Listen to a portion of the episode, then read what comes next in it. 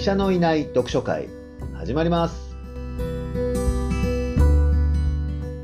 この番組は講談社の臼井颯とライター新里百合子が新発売の書籍最高の老後について好き勝手に感想を話す読書会です。本を購入してくださった方もまだ購入していない方にも最高の老後の魅力をお伝えできればと思います。本の感想はハッシュタグ最高の老後をつけてツイッターなどでつぶやいていただけたらと思います。というわけで、はいようやく第一章に来ました。来ましたね。この本に関して語ることがありすぎて、第一章にたどり着くまでに 3つ取りましたっけ？いやー結構遠かったですね。すね。いや、いよいよはい第一章、はい身体機能を維持するという中身に入っていきたいと思います。はい、5つの M のうちの最初のモビリティですねモ。ビリティですよ。はい来体ましたね。これもうめちゃめちゃ1ページ開いただけで僕は結構びっくりしたんですけど、はいはい。まあ、言われたらそうだけど、うん。大きい文字ではい、65歳以上の10人に1人は車椅子か寝たきり。いやー、と言われるとショックじゃないですか。ショックですよ。10%ですよ。いやも10人う、に1人。両親両方65歳超えてるので、ああらま、あらま、あらまって思いあます。そうですよはい。ね、心配です普通にここのモビリティに書いてあるいろんなこの身体機能のこう気がかりな点とか結構ね書かれてるんですけど例えば転倒とか、あの膝の痛みとか、すごく当てはまるなと思っていてうん。うん。あの人事ではなくもちろんあのすごく自分事として読んだ章ですねあ私は。自分事として、はい。えー、腰痛とか膝の痛みとかあるんですか？ごめんなさい自分の家族事あっていうんですかね。もう族ごとね、はいはい、あの距離感が近いので今ちょっと自分ごとって言っちゃいましたけどあのよく母がまあ65歳過ぎているんですけども、はい。膝が痛い。はい。階段を上がる時に疲れるってすごい最近言うんですよ。あえーなんかかわいそうだなとかあの買い物帰りに重い荷物持っていやも代わりに持ってあげるよとか、ね、持てる時はとか言うんですけど痛い痛いってあとはこういろいろ出かけても今日膝が痛いとか言ってるの聞くとあーなんかかわいそうだななんかしてあげたいけどなと思いながらもこうちょっとねお医者さんに任せるしかないのでもどかしさを感じたりしてるところなんですよね。なるほどね、はい。腰痛とかはないんですか？腰痛はあまり聞かないですけどね膝が本当に腰痛あるんですか？臼井あさんは。腰痛は、うん、まあ母親はそんなに腰痛を語ってるわけじゃないですけど、はいはい。腰痛ってむしろ、はいはい。なんか40代とか50代ってよく聞きますよね。聞きます聞きます、はい。聞くは聞きます。そうそう必ずしも腰痛って年に応じてなるんじゃないっていう話はあの以前山田先生がどっかで言ってたと思うんですけど、はい。ここに出てくる腰痛の意外な解決策って話が出てきて、はいはい。これも結構すごく面白いなと思いました。意外な解決策でしたよね。これもネタバレになってしまうので言わない方がいいんでしょうか、まあでもこれはいいんじゃないですかね。あの要は腰痛が痛い痛いと困ってる人がいたんだけはいどそれって病気じゃなかったよねと。あまあ病気っていうのかな、なんてうんなんつったらいいのかな、症状としては出てたんだけはいど、解決策は手術や薬ではなくて、はい。家の家具の配置を変えたことだと。そうですよね。そういう話ですよね。いや本当にこれそのねお料理をよくされていて立ちっぱなしだったからそして調理台の位置がこう低かったから腰が曲がって結果腰痛みたいなねお話だったと思うんですけど、ううんちのこの我が家のその両親の家の構造でメインの玄関に入るために階段を毎回登らなきゃいけないんですよね。あなので多分そういうところをちょっと解決してあげたりとかしたらっていう視点の転換にもこのモビリティのこう項のエピソードなんか役に立ちましたねー私は。はい。いやでもそういうことってありますよね。だから僕ここにたどり着いたはい。このご家族と、はい。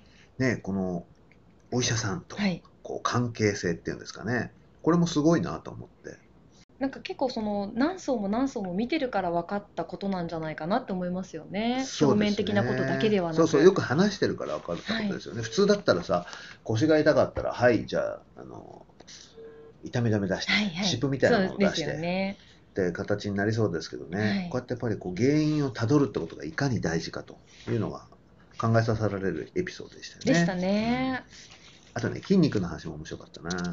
あれでしたっけ？あのすぐに筋肉量が少なくなってしまう。そうそうそうそう。あの実体験としても、はい、まあ、10日寝たきりになるだけで筋肉量は1キロ減少とかって分かるし、はいはいはい。まあ、実体験としては僕結構筋肉前昔ガンガン鍛えてたんで、ええ。もう1キロ以上ガクッと減る感じすらあったんですけどね。はい、あと同時に筋肉の筋肉細胞の寿命うん、の長さ僕もっと細胞の寿命ってもっとあの短いのかなと思ってたんですけど、はいはい。結構長いんですって。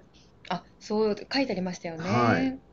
で、まあ、そういうことも改めてなるほどなと思わされましたね。いやだからこそその転倒ってあのね両親高齢になってる方々すごく気にされるかなと思うんですけれども筋肉量少ない状態で転倒した時の何が起こるのかみたいなものもこうよく分かって、まあ、よかったなっていうのは最近本当幽霊の正体見たり枯れ尾花っていうあのことわざっていうんですかすごい好きで実際こうなったから何が起こっているからこれが怖いんだよっていうのをこう因数分解してもらえると安心するんですよね。うんなんかその安心がこの章にはすごく詰まっていました。なるほど、はい、面白いねなんかあ膝の痛みや転倒やこの運動がなんで大事でどういうリスクがあってっていうのがこの漠然とした不安だったものがパーッと視界が開けたっていう感じがしましたね私は。なるほどな。いやでも転倒とか特に高齢の方の転倒とかはい。って難しいなと思うのは、はい。なんかこう家をバリアフリーに工事するみたいな話もええ結構あるじゃないですか。で大事なことだと思う反面、うん。うんあんまりこうなんていうか楽にしちゃうことが本人にとっていいか悩むことってありません？いやうちではですねあの階段に手すりをつけたんですよ、うん。片側だけですけど。でそれでやっぱりあのちょっと安心なところもあるんですけど、まあ、私としては両端つけた方がいいんじゃないかなと思ったのは、うん。まあ、片方にしていってちょっとバランスをとってみたりとか、まあ、個人レベルでは考えますけれどもなんか以前老人ホームを経営されてる方が同じようなことをおっしゃってましたね、はい。あのあんまり手をかけすぎてもできなくなっちゃうっていそうう懸そうそう。念があるっていうそう。そうなんですよ、はいそうなんですよ。だからなんかあえてその家に階段があることで、はい。階段という負荷をまあ自然な形で毎日感じるうん。ことの効果みたいなのもあるような気がして。いやおっしゃる通りだと思います。あるとは思います。でもまあ確かに、うん。でもとはいえ階段落ちて大怪我したらあのそれはこうリスクとベネフィットえで、そうですよね。リスクの方が圧倒的に大きかったって話なんで、はいはいはい。このやっぱりそのリスクとベネフィットのバランスをどこで取るかがすごく難しいなと思いますよね。読みながらそういう疑問とかもまた出てきたりとかしますよね、うん。この章を読みながら、うん。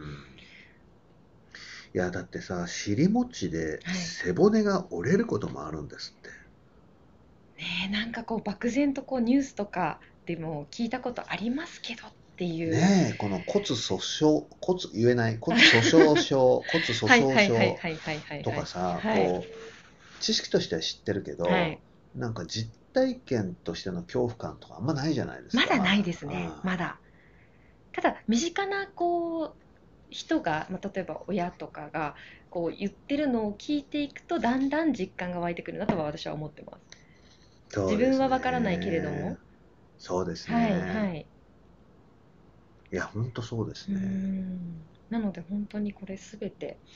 でよく、うん。そのある程度の年齢の人が集まると、はい。病気自慢ばっかり会話の中身が病気の話言いますにね。なるとか言う,、はい言うじゃないですか、はやっぱそのタイミングが来る前に、はい。一通り理解しておくと、はい。なんかこう楽しい高齢者生活になりそうなりそうですよね。その準備は本当早早くやれば早いほどいいですよね。これにデメリットはあんまりなさそうですね。ベネフィットだけじゃないですか。でも何事にも何事にも副作用がありますからね。あんまり初め早くから準備しても、まあもしかしたら副作用はあるかと思いますが、極めて低いんじゃないかなと思いますけれどもねね。くでしかも、そうはい前にでどっかで出てきたみたいに、はいその健康寿命と、はいこう本当に生物としての寿命の間のギャップが10年以上あるわけですからね。ちょっと長いですよね。いやしかもですよ、はいこのタイミングで、えー、と日本の平均寿命が84歳ではい健康寿命が74歳で11年12年のバッファー、幅がありましたよね。はいってことはですよこれ勝手な推測ですけど、はいここから平均寿命ってまた伸びていくはずなんですよ。はいそうするとこの10年の幅がもう少し長くなる可能性もありますよいやね。全然あり得る気がしますもんもちろん私も推測ですけれどもまあ、そんなことも考えさせられますよね。あとやっぱり人によって老化の度合いが全く違うってのはよくわかりますよね。いや本当に山田先生ね繰り返しおっしゃる年齢が指標じゃないよっていうのが改めて理解できる内容も多いですよねう。んこうすれば最高の老後というページには、やっぱ運動ですって書いてありますよね。いやもう本当にこの本を読んで運動をまあいつもまあ始めよう始めようと思うんですけどまたきっかけの一つのうちにしていただきたいなと思います。私もしましあの始めましたし、ね、でも、はい、なんかこの山田裕二先生の提言の良いところは、はいはい。運動量に関してもコメントがあって、うん。よくどのぐらい運動すればいいのかと、はい。何分走ればいいんだって質はいはい。問されるそうなんですけど、はい。もう答えは0より1だと。